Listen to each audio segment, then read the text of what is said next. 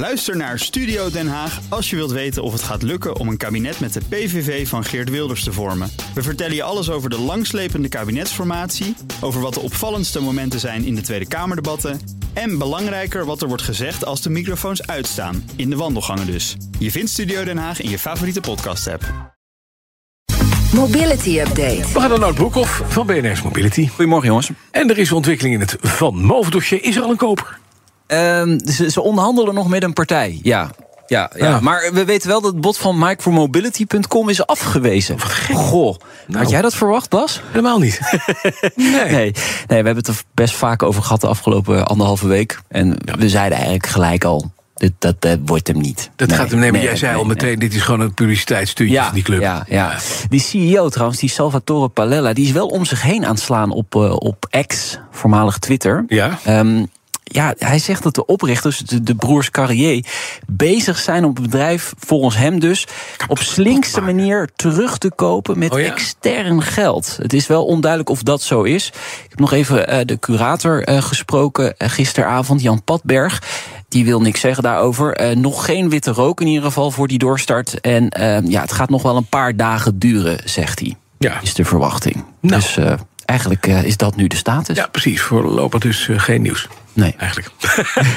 Klaar. Nou, we weten dus dat dat Ja, micromobility ja, dat er wordt gepraat. Ja, Ja, en dat ze misschien zelf eh, terugkopen en dan alle schuldeisers eh, daarmee in de, de onderbroek zullen laten staan. Maar oké, dit terzijde. Bergers hebben een absoluut recordkwartaal achter de rug. Ja, ja de het tweede druk gehad. kwartaal. Ja, Ja? Bijna eh 39.500 eh, bergingsopdrachten meldt de Stichting Incident Management Nederland. Nooit eerder hadden bergers het zo druk als het tweede kwartaal in Nederland. En eh, dan citeer ik: mensen zijn niet te houden, rijden, reizen, vakantie. Zegt secretaris Ivo Wildenberg. We willen er zo graag op uit, hè, Bas? Ja.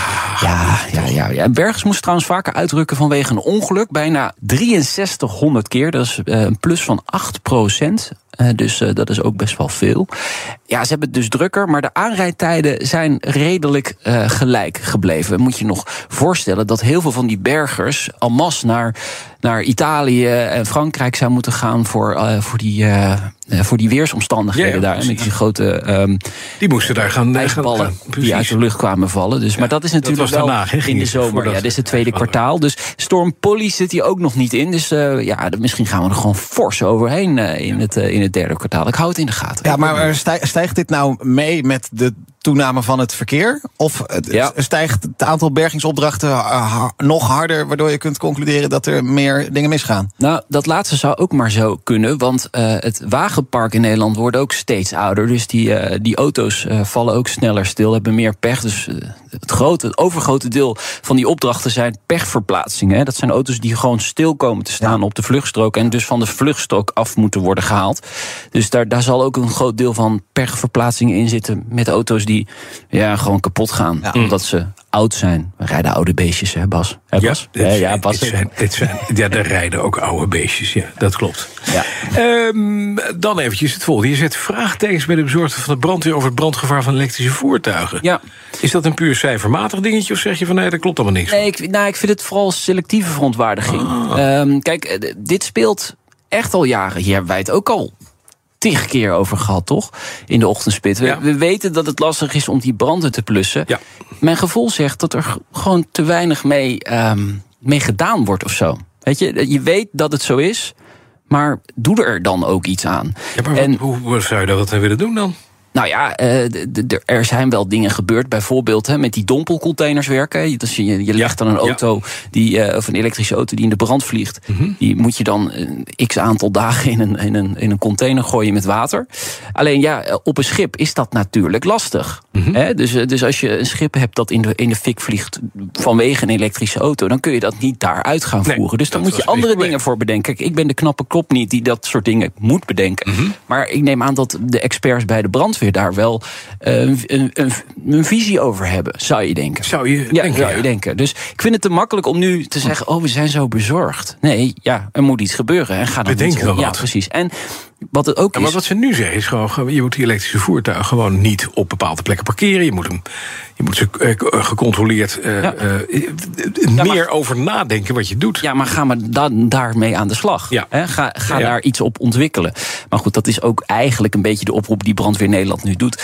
Ehm, en het is nu nog redelijk te overzien, hè? Mhm. Want eh, het aantal volledig elektrische voertuigen groeit weliswaar. Maar eh, de echte hoos aan elektrische auto's.